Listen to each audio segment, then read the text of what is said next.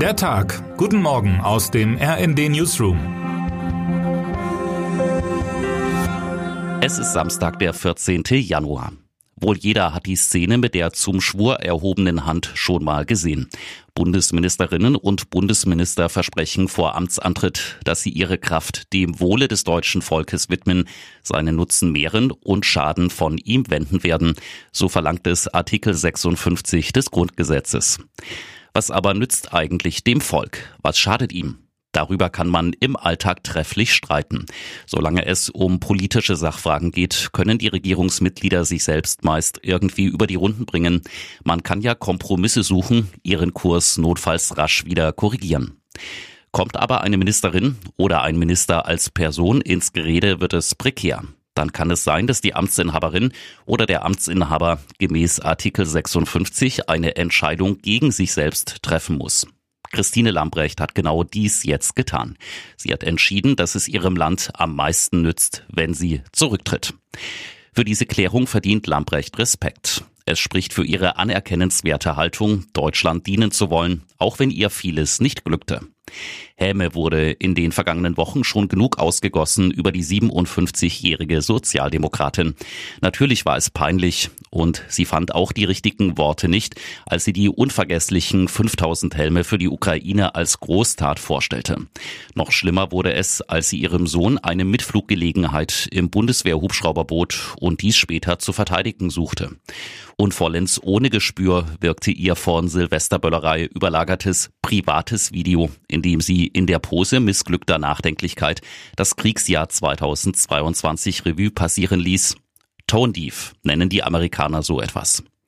Fehler über Fehler. Der alles entscheidende erste Fehler aber lag bereits darin, dass Kanzler Olaf Scholz sie überhaupt für dieses Amt auswählte.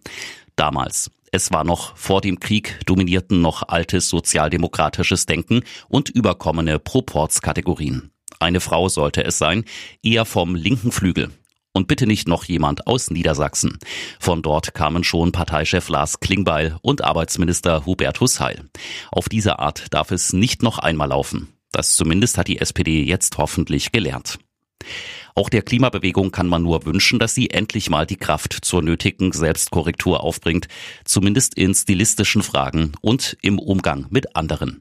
Doch alte Muster abzulegen ist, wie Greta Thunberg höchstpersönlich am Freitag in Lützerath vorführte, nicht so einfach. Lieber bedient man Klischees. Das ist so herrlich bequem und bringt Applaus von den eigenen Leuten. Die Polizeigewalt in Lützerath sei empörend, mokierte sich Thunberg. Und prompt gingen ihre Worte um die Welt.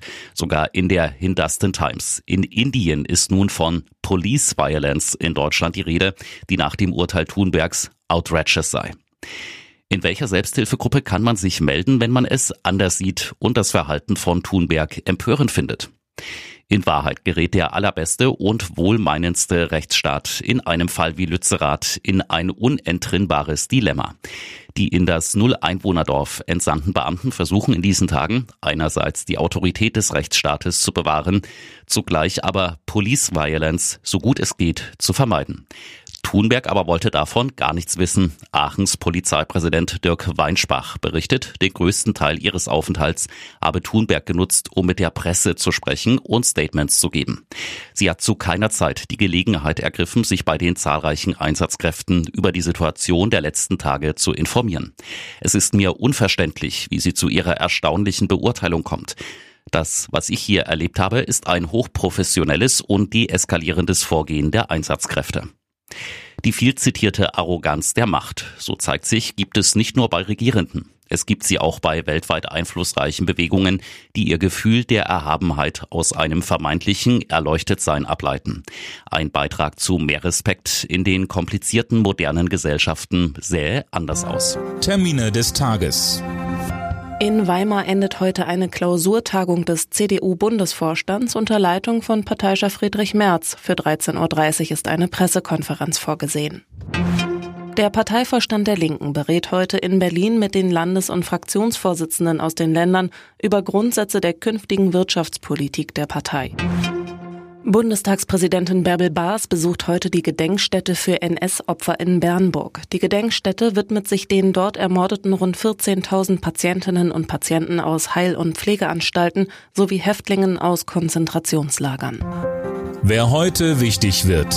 In Tschechien läuft die erste Runde der Präsidentschaftswahlen. Erstmals werden dabei auch einer Frau gute Chancen eingeräumt, der Wirtschaftsprofessorin Danuse Nerodova. Kopf an Kopf liegen allerdings zwei Männer, der frühere Premier Andrei Babisch und der Ex-General Petre Pavel. Und jetzt wünschen wir Ihnen einen guten Start in den Tag. Text Matthias Koch, am Mikrofon Anna Löwer und Philipp Rösler. Mit rnd.de, der Webseite des Redaktionsnetzwerks Deutschland, halten wir Sie durchgehend auf dem neuesten Stand. Alle Artikel aus diesem Newsletter finden Sie immer auf rnd.de slash der Tag.